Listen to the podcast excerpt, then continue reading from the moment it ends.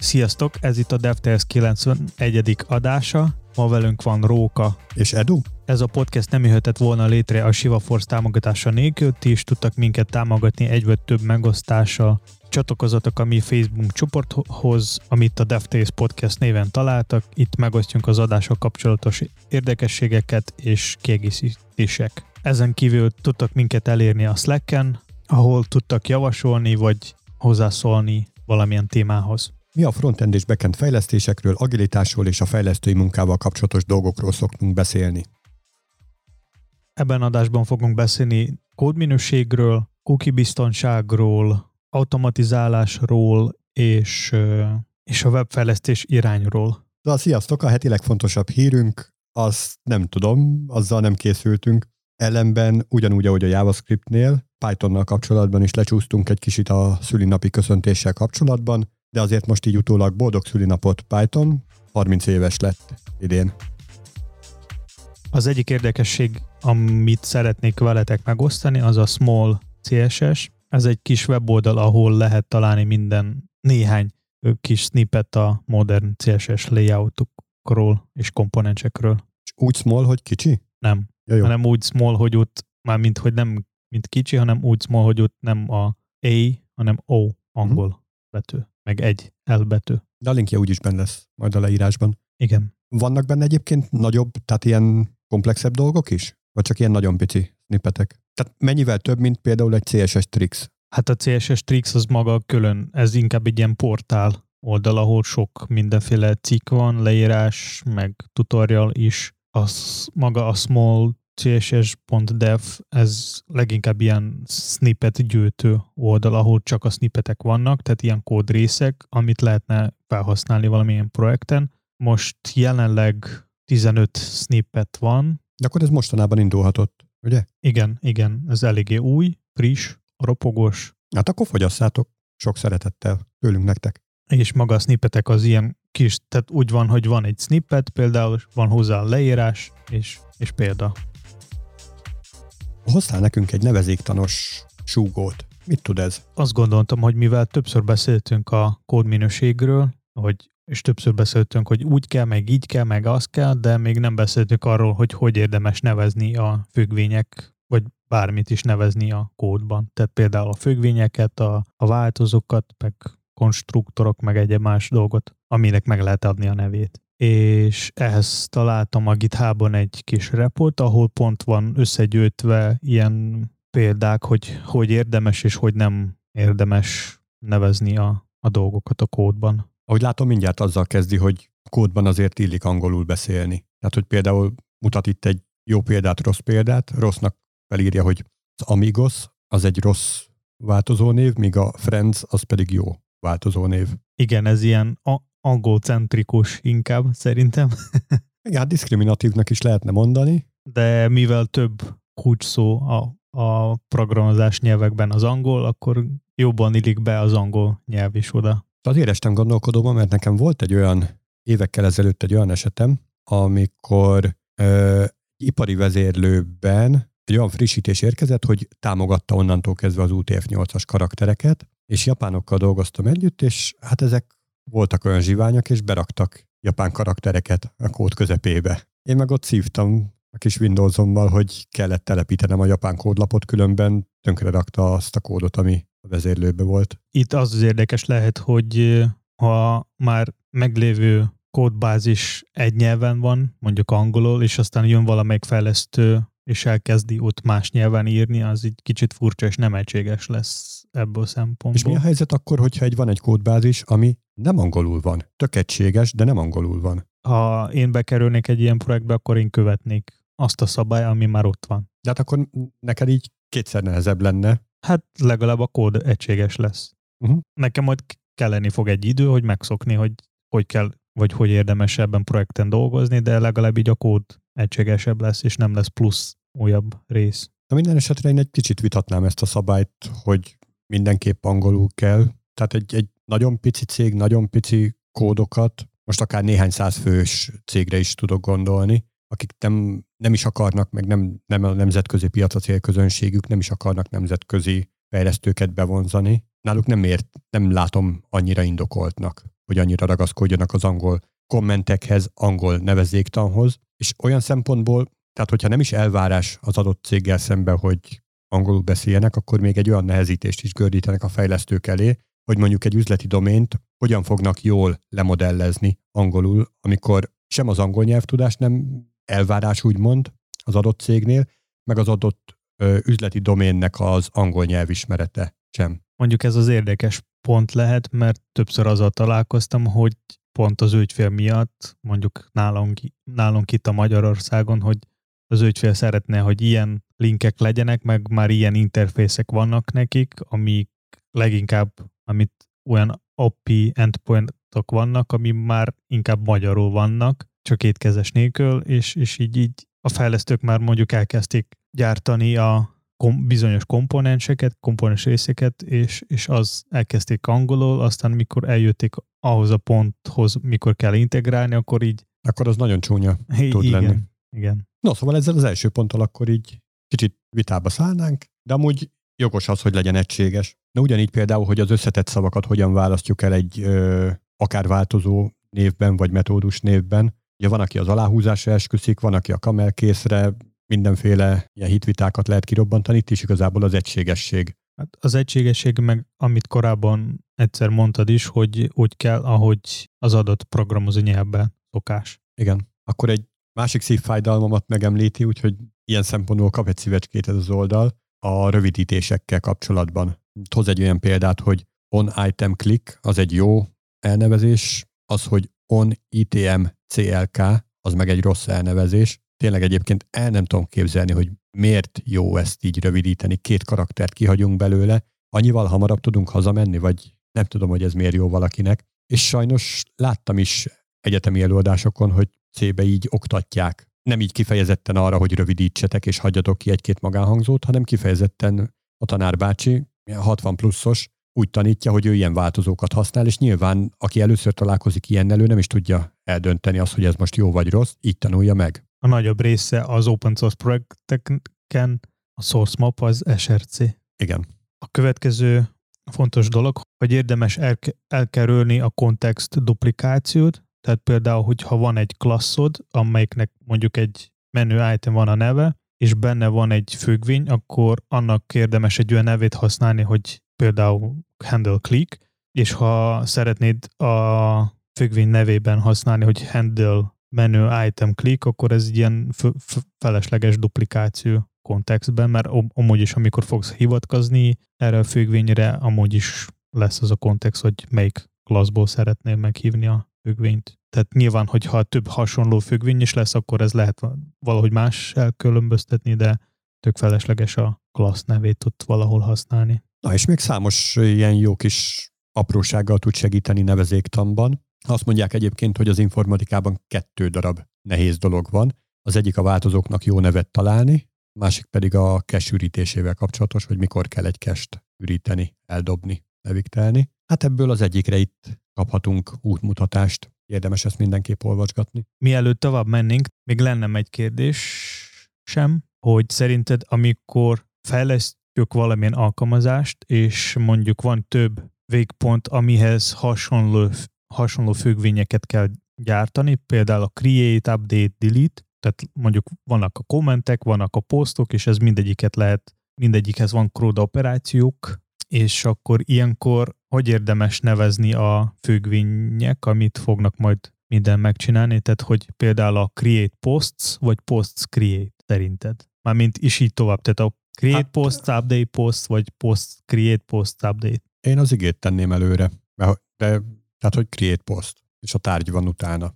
Tudom, hogy olyan szempontból jobb tud lenni, hogy ha mappa szerkezetben nézed, akkor össze tudod csoportosítani, hogy a posztokhoz tartozó dolgok vannak a P betűnél, de tökre nem, nem ilyen emberi lesz a kód. Tehát nem inkább gép számára lesz olvasmányos, mint sem egy ember számára. És amúgy, hogyha már itt járunk, csak így zárójelbe jegyzem meg, hogy ezek ö, ugyanazon napi végpontra mehetnek, csak különböző HTTP igékkel, ahogy azt a REST is ajánlja nekünk. Tehát mondjuk, hogyha a posztokról beszélünk, akkor egy per post URL-re mondjuk gettel lehet lekérni, poszttal lehet egyik műveletet csinálni, puttal a másikat, delete a harmadikat. Érdemes ezeket is használni, nagyon kifejező tud lenni maga a HTTP kérés is önmagában. Hoztam egy érdekességet, ez Mozilla blogon jött egy cikk február végén, mégpedig, hogy a Firefox 86-os verziótól kezdve külön választja a sütitárolókat. Ez egy nagyon szemléletes ábrával mutatják is. Tehát eddig a korábbi verziókban az volt, hogy ha volt ABC weboldal, amik különböző doméneken voltak, és mindegyiken volt egy Facebookos kis beágyazott akármi, akkor ez a Facebookos beágyazott dolog, mondjuk egy like számláló, vagy egy megosztás, vagy ilyesmire kell gondolni, ez egy közös sütitárolóból szedte ki a saját sütiét, tehát saját magához, a saját sütiéhez hozzá tudott férni. Na ezt változtatják meg, ettől a verziótól kezdve, mindegyik szájtnak külön süti tárolója lesz, ezáltal a Facebook majd, illetve nem csak a Facebook, hogy így őket említem, de ez van a képen, de hogy bármelyik ilyen beágyazott dolog, gondolhatunk itt Google Analytics-re vagy bármire, nem fog tudni majd úgy követni a felhasználókat, mint ahogy eddig tette. Tehát, hogy szájtok között is. Ez egyébként szerintem egy tök jó, tök hasznos dolog. Hát igen, úgy látszik, hogy ez nem csak az Apple-nál van ez a tendencia, hanem böngészők is elkezdenek kikapcsolni a, vagy limitálni a cross-site trackinget. Hogy szerintem ez, szerintem is ez egy jó hír, jó irány. Viszont előbb-utóbb úgy is felmerül ennek az ellenkezője. Vajon mi lesz a válaszlépés? Mire gondolsz? Hát, hogy mondjuk én egy reklámokat forgalmazó gyártó cég lennék, és én szeretném követni a felhasználókat oldalak között is, annak érdekében, hogy én jobban tudjak célozni reklámokat. Hát akkor neked kell csinálni saját böngészőt. Hát ezt a Google-ék meg is tették. Igen, de mivel a böngésző ez tök más cég, és, és hogy az, hogy volt egy lehetőség eddig, és valameddig ez nem zavart senkit, az nem azt jelentette, hogy ezt kell úgy használni, hogy ahogy használták eddig. Hát oké, okay, oké, okay. de hogy tehát az igény attól még fennáll, tehát attól, hogy az emberek nem szeretik azt, hogy követik őket, már egyébként ezt is érdemes megkérdőjelezni, hogy tényleg nem szeretik-e, mert persze adat, adatgyűjtés van róla, meg profiloznak, meg stb., tehát mindenféle hangzatos dolgot el lehet mondani, de azért, azért azt valljuk be, hogy nem rossz dolog, hogyha már valahogy elém türemkedik egy reklám, akkor releváns reklámot lássak, ne pedig valami, nem tudom, intimbetét reklámot próbál a nyakamba sózni. Hát szerintem inkább az a probléma, hogy az emberek eddig nem is tudták, hogy van ilyen, hogy cross-site tracking, cross-app tracking, meg ilyenek, és hogy mennyi adatot összegyűjtenek a, a cégek, más cégek. Az oké, okay, csak most kiderült, kiborult a bili, változtatnak a böngészőgyártók, megszüntetik ezt a lehetőséget. De az igényettől még fennáll. Akkor lesznek más megoldások. Na, és e- erre kérdeztem rá, hogy milyen más megoldást látsz. Ugye ez az egyik, hogy írjon mindenki saját böngészőt, Google-ék meg is tették, és szinte biztos vagyok benne, hogy valamilyen módon azon keresztül tud követni. Persze ez egy nagyon rossz indulatú gonosz feltételezés, de azért na. De ha mondjuk nem a Google vagyok, hanem, hanem mondjuk a Facebook, akkor a Facebook vajon hogy, old, hogy fogja ezt megoldani, hogy tudjon így, ilyen módon profilozni, és ilyen módon profilt építeni a látogatókról azért, hogy majd a Facebookon, hogyha egyszer oda látogatnak, akkor ott olyan reklámokat tudjon neki mutatni, ami releváns jobban tudjon célozni. Lehet, hogy az lesz, hogy majd kitalálnak valamilyen bizonyos akciók vagy plusz dolgok, amikor tudsz összekapcsolni a profilokat a weboldalakon. Tehát például, amikor ugyanaz, amikor neked mondjuk van egy Instagramod, tehát hogy beregisztrálsz ott, tudsz összekapcsolni a Facebook profillal, a Twitterrel, vagy még valamivel, ugyanúgy a weboldalak, vagy más helyzékkel, és akkor összekapcsolsz valamelyik, így tudnak majd serelni bizonyos infokat, és akkor lesz ilyen cross-site tracking. Szerintem ez lehetne egy, ez, ez egyik megoldás. Na, ez a jutalmazás, ez például valós, és egyébként tud is működni. Játékoknál fenn szokott állni, hogyha ha lájkolsz minket, ha követsz minket, hogyha megosztod Instán, vagy akármi ilyesmi, akkor kapsz 300 virtuális aranyat, vagy két gyémántot, vagy valami, amit a játékban használhatsz. De amúgy is vannak ilyen referál linkek, tehát az is működhet. Nyilván ez lehetne tehát jobban széttrókodni, mint ha a kukit, mert a kukik az nem biztos, hogy mindenki fog oda nézni, meg ott mókolni bármit is rajta, de a URL ez ebből szempontból kicsit egyszerűbb. Hát de azt se nézi egyébként mindenki. Hoztam még egy érdekes témát. A minap GitHubon randalíroztam, és ilyen kéretlen code review-ként nem is reviewztam, hanem rögtön meg is csináltam azt, amit szerettem volna, bekomitoltam, föladtam hozzá a pull requestet, és szembe jött az automata. Az az automata, ami egyébként nagyon helyesen leteszteli az egész alkalmazást, különböző módokon, különböző verziókkal leteszteli, continuous integration van, Travisszal beszélget, tehát egy csomó minden jó dolgot csinál, csak hogy én a readme-ben módosítottam. És igazából itt ütött szöget a fejembe, hogy mi a fenének kell ilyenkor újra tesztelni a mindenséget is, egyébként hosszú-hosszú perceken keresztül.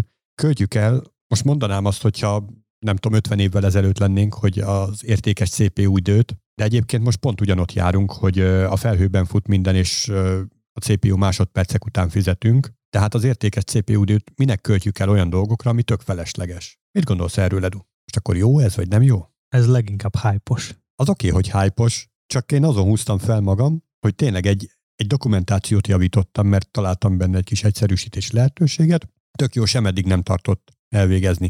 Majd utána tényleg hosszú percekig, tehát ilyen 10-15 percig futottak ezek a tesztek, ráadásul el is tört. Mindezt úgy, hogy kódot nem módosítottam. Igazából egyetértek veled, amikor felesleges, hogy valami fusson, vagy előnérzen, vagy teszteljen valamit, amit igazából nem kell, szülyeség.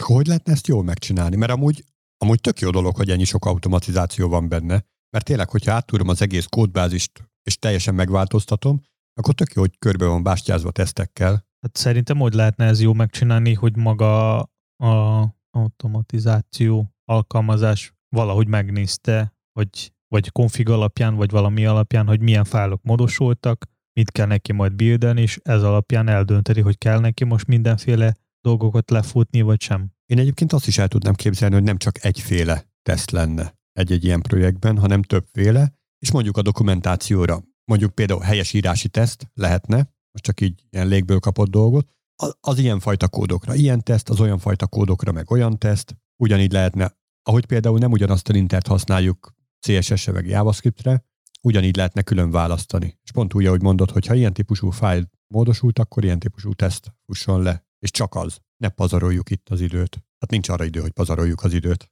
Igazából az a legnagyobb probléma, hogy nem érezzük annyira a súlyát ennek az automatizálásnak, mert hogyha valaki másnak a számítógépén fut, akkor már nem is gond. Tehát az, hogy a felhőben fut, az valójában nem jelent más, csak az annyi, hogy ugyanúgy egy számítógép, csak valaki másnak a számítógépe. És tök mindegy, hogy most egy Jenkins szerveren futnak ezek a tesztek, vagy, vagy valamelyik Travis oldalon, vagy valahol, attól az még ugyanúgy futnak feleslegesen. Hogyha saját gépünkön lenne, akkor már bosszankodnánk miatt, akkor már sokkal jobban fájó lenne, és valószínűleg hamarabb lenne rá javítás. Szóval összességében jó az, hogyha automatizálunk, csak azért észszel.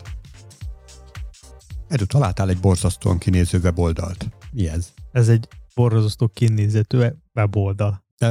A hallgatók kedvéért egy olyan weboldal, ahol a fő címet letakarja a menüsor, így félig áttetsző módon, és csak a betűknek az alsó felét látom. A projektnek az a neve, hogy Elist Apart. Ja, köszi.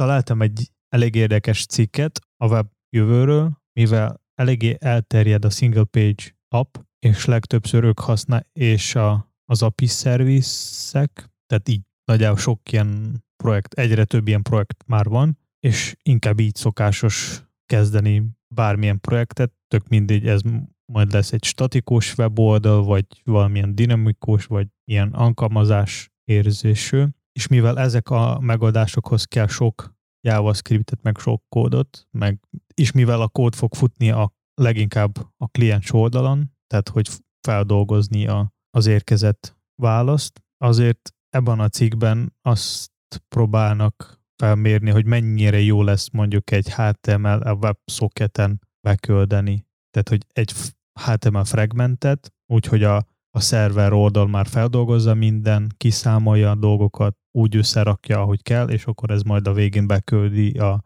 kliensnek, és a kliensnek majd annyit kell csinálni, hogy beinjektálni ezt a HTML fragmentet. Hát meg az eseménykezelőket ráültetni, hogyha ez egy interaktív elem. Még azt, igen, nyilván. Meg esetleg a következő kérésnél frissíteni ezt a fragmentet. Én igazából azt érzem, hogy körbe-körbe járunk, körbe-körbe táncoljuk ezt a problémát, mert hogyha belegondolsz, most ugye az előző adásra egy kicsit reflektálva, egy bő 20 évvel ezelőtt pont ugyanitt jártunk, csak nem websocketen keresztül érkezett, hanem a PHP szolgálta ki ezeket a HTML fragmenteket. És amikor úgy elterjedt lett az Ajax, ugye az, hogy aszinkron módon lehet JavaScript segítségével a webszerverrel beszélgetni a háttérben, tehát amikor ez így elterjedt lett, akkor az egyik első megoldások egyike volt, hogy HTML fragmentek jönnek. Jönnek, mennek, utazgatnak, azokat csak be kell rakni az oldal közepébe, és most kicsit úgy érzem, hogy újra feltaláljuk a kereket ebben a tekintetben, és most akkor nem a Jaxon keresztül, meg nem közvetlen az első HTTP kéréssel érkezik meg a tartalom, hanem WebSocketen keresztül. Amikor kijött az a React, meg hasonló keretrendszerek, egy idő után mind sok fejlesztő hát ez így lassú, akkor kell egy server-side rendering. És mivel csinálok a server-side rendering? Hát React-tal. Tehát ez sem ment messze szerintem. Tehát úgy... Igen, hát ugyanúgy körbe-körbe táncoljuk ezt a dolgot, hogy hol készüljön el a HTML. Már, már mint oda akarok kiukadni, hogy most ha a WebSocketről lesz szó, vagy kijön majd legközelebb valami tök más újabb technológia, technológia, akkor én úgy gondolom, hogy ezt fognak bevrappolni ugyanúgy a React-ba. Uh-huh. És ugyanúgy fog maradni a React, mert a fejlesztők megtanulták leghyposabb keretrendszer, és nekik ebben legkönnyebb ezt megcsinálni. De szerintem maga amúgy gondolat az nem rossz, tehát legalább ötletelésben az jó. Az, új, az, újak, az újak fejlesztők nem ismernek, hogy mi volt tíz évvel ezelőtt, hogy milyen volt az Ajax világ, meg ilyenek, de azért jó lenne megismerni, hogy tudni, hogy mi volt, hogy volt, hogy neki ilyen feleslegesen tud használni akár react ahol nem kell. Egy kicsit már a következő témába is belecsapva, de hogy ha, belegondolunk abba, hogy mi történik akkor, amikor az URL sorba, tehát a böngészőnek a címsorába belegépelünk egy URL-t, és ott nyomunk egy entert. Tehát, hogyha valaki ezt így végig gondolja, hogy akkor pontosan mi történik, akkor igazából csak a, a developer experience az, ami tudja azt mondatni vele, hogy JavaScript-tel kell megjeleníteni itt ezeket WebSocketen keresztül, vagy Ajaxon keresztül, vagy bárhogy. Hogyha el tudja engedni ezt a developer experience-t, és tényleg a végfelhasználóra koncentrál, akkor akármennyire is old school, ez a köpjük ki PHP-val a HTML tartalmat, azért ez nagyon hatékony. De az amúgy lehetne továbbra is JavaScript, tehát ugyanúgy lehetne generálni HTML oldalak JavaScript-tel, csak az legyen nem akkor, amikor te nyomsz Enter a böngészőbe, és a szerver akkor generál, hanem már előre legyen legenerálva. Leginkább már hónapokkal előre. Hát jó, attól függ, hogy mennyire gyakran változik ott a tartalom. Hát amikor megváltozott, akkor legyen legenerálva, nem pedig akkor, amikor én lekérem. Igen, erre gondolok, csak ez még továbbra is lehet JavaScript-tel csinálni. Tehát ja, nem... hát persze, persze. Maga a nyelv az független ettől. Ezért mondom, hogy ezt a fajta megközelítés, hogy hol készül el az a HTML, amit a böngésző meg tud jeleníteni, ezt így körbe-körbe táncoljuk x évente. De hogy nincs új a nap alatt. Na, és mi a következő témánk? A következő témánk lenne a, hogy jó-e irányba halad a webfejlesztés. És? Mit olvastál ezzel kapcsolatban? Jó vagy rossz irányba halad? Hát előre halad, az biztos. De hogy ez jó vagy rossz? Hát itt szerintem attól függ, hogy, hogy mit szeretnénk elérni. Na, a hallgatók kedvéért majd a leírásban is lesz egy uh, YouTube-os link. Ez a 2020-as Goto konferenciá volt, egy előadó, aki ezt a témát feszegette, és ennek kapcsán beszélgetünk most egy kicsit. Ő ott a videóban nagyon röviden elmesélte, hogy mik az alapok, hogy működnek a weboldalak, meg miért fontos tudni a, a standardeket, meg az alapokat, oda próbáltak kiukadni, hogy most a, a modern webfejlesztés ilyen over, over engineered lett, tehát hogy sokkal több eszköz van, mint, mint mire van szükség, és emiatt olyan megoldások csinálunk, hogy ami leginkább a fejlesztett a DX-re figyelnek, mint maga a UX-re. Tehát sok minden újra le kell implementálni, sokkal több kód generálódik, és emiatt nagyon... Na, szóval, hogy nézzük meg azt, hogy azért mennyivel gyorsabban lehet fejleszteni. Hát attól függ. Tehát ez nem is az biztos, mert sokszor az is lehet, hogy mikor találkozol valamilyen keretrendszerrel, aztán mondjuk van fej, fejben egy kép, hogy mit kell tudni a projektnek, és akkor elkezdesz kuttatni, hogy most tud-e ez az eszköz ezt, meg azt, meg ezt, ezek a feature-eket, és akkor ezzel elköltöz csomó időt, aztán a végén nem tud azt, amit neked kell. Pont két adással ezelőtt beszéltük azt a témát, hogy melyik ember hasznosabb egy csapatba, és igazából arra jutottunk, hogy minden a kettőre szükség van, tehát az, akinek algoritmikus képességei nagyon jók, de egyébként nem ismeri ezeket a modern eszközöket, vagy akinek az algoritmikus képességei kevésbé jók, de nagyon sok eszközt ismer. És hát ott van, hogy hogyha sok eszközt ismer, és tényleg jól ismeri, vegyük úgy, hogy túl vagyunk azon, hogy meg kell tanulni ezt az eszközt. És van egy olyan embered, aki ismer száz ilyen eszközt, olyanokat, amikről nem is hallottál még, kis ujjában van az összes, tudja őket használni, és egy szempillantás alatt összerakja neked azt, a, azt az alkalmazást, amire szükség van. Ez jó, nem? Tehát ez mindenkinek jó. Jó a megrendelőnek, mert gyorsan kész lett. Jó a, jó a fejlesztőnek, mert ő is tökre elemében van, és tökre azt, azt tudja csinálni, amit szeret, és jó a végfelhasználónak is, mert sokkal hamarabb hozzájut ahhoz a szolgáltatáshoz, ami, amihez hozzá szeretne jutni. Tehát ez mindenkinek jó. És mi lesz, hogy pont az, hogy ő ismeri a százat, száz ilyen tót, és jött egy ilyen ügyféligény, ami ő pont tudja, hogy ez a száz túl nem, fogna, nem fog tudni megoldani ezt a problémát, és inkább kell egyszerűsebb, tehát ilyen alap megoldásot csinálni, vagy a natív megoldásot csinálni. Hát megbeszél az ügyféle, hogy akkor ezt, ezt így egyszerűsítsük. És rábeszél, hogy a technológia és nem, nem akar. erre. Ilyenek is vannak, tehát ő, ő, ügyfél fizet, ő most nem akar. Ő így kitalálta, ő így látja, hogy így kell, azt ennyi. Uh-huh. Nem, nem tudsz rá beszélni, nem tudsz ezzel mit csinálni. Vagy akkor ő megy más hozzá, aki úgy megcsinálja, hogy ő szeretne. Hát akkor megy máshoz. Sokan van mind a két oldal. Igen. Csak akkor te nem kaptad pénzt, vagy valaki, Igen. vagy az a fejlesztő. Igen, de lesz másik. És akkor kell keresni valaki más. De ez így van. Tehát lehet megcsinálni úgy. A másik az, hogy igen, valamilyen szempontból így gyorsabb lesz a fejlesztés, azon kívül, hogy nagyon gyorsan lehet beleütközni valamilyen problémába, problémába amit nem lehet be megoldani az, ezzel vagy azzal eszközzel, fennáll még egy ilyen probléma, hogy sok minden újra kell leimplementálni ezekkel a keretrendszerekkel. Tehát például a navigációt, kell használni mindenféle area labeleket, hogy ez most egy mondjuk frissült az oldalon a rész. Na, de hát egyre több ilyen eszköz van, egyre több ilyen tool van, egyre több lib van erre, és ezeket mind megoldják. Tehát aki up tartja a saját tudását, azok az pont ezeket a dolgokat tudja megnyerni magának, hogy nem kell ezekkel foglalkoznia, úgymond. Hát igen, csak valakinek kellett, és az alapműködés a böngészőnek az, hogy ő ezt tudja, és ez nem kell lekezelni valahogy. És ha valamilyen komplexebb projektről van szó, akkor nem biztos, hogy az a túl fog tudni neked segíteni. Jó, nyilván most, hogy ilyen tartalom frissítés vagy navigáció, ez egyszerű dolgok, de az is le kellett implementálni valakinek egyszer. De már készen van. Miért ne használjuk, hogyha készen van? De miért kell behúzni az plusz egy kódot, ami egy, egy olyanak dolgokról, ami böngésző már tud? Például azért, mert ezekbe már leimplementálták mondjuk az XSS elleni védelmet. És azt nem kell mindenkinek leimplementálni, mert a böngésző alapból XSS sebezhető tud lenni. Jó, de miért akkor kell minden, behúzni egy olyan libet, amit tud navigációt, rutolás, hogy nevezett. Tehát a böngésző ja, hát tud. tök jó, tök jó, mert az URL-ben nem kell akkor azt kezelgetni, hogy az URL-be valaki skripteget szúrt be, akkor milyen gonosz dolgot tud vele csinálni, hanem ezt megcsinálja helyettem a lib. Tehát egy csomó kényelmi funkciója van ennek. Majd az, hogy ott beinjektálható valamilyen script, az majd szervernek kell lekezelni, nem a frontendnek. Ja, hát ott kell kezelni az injection ahol történik. Tehát egy, egy frontendes kódba ne kezeljen senki SQL injection A frontendes kódba kell az XSS-t kezelni, az adatbázis előtt, meg a SQL injection Tehát mindent a saját helyén. De szóval jó, vannak bizonyos dolgok, ami most nem mondtam is az, hogy nem kell egyáltalán használni ilyen meglévő libeket, vagy megadások, vagy keretrendszerek, vagy rutolás.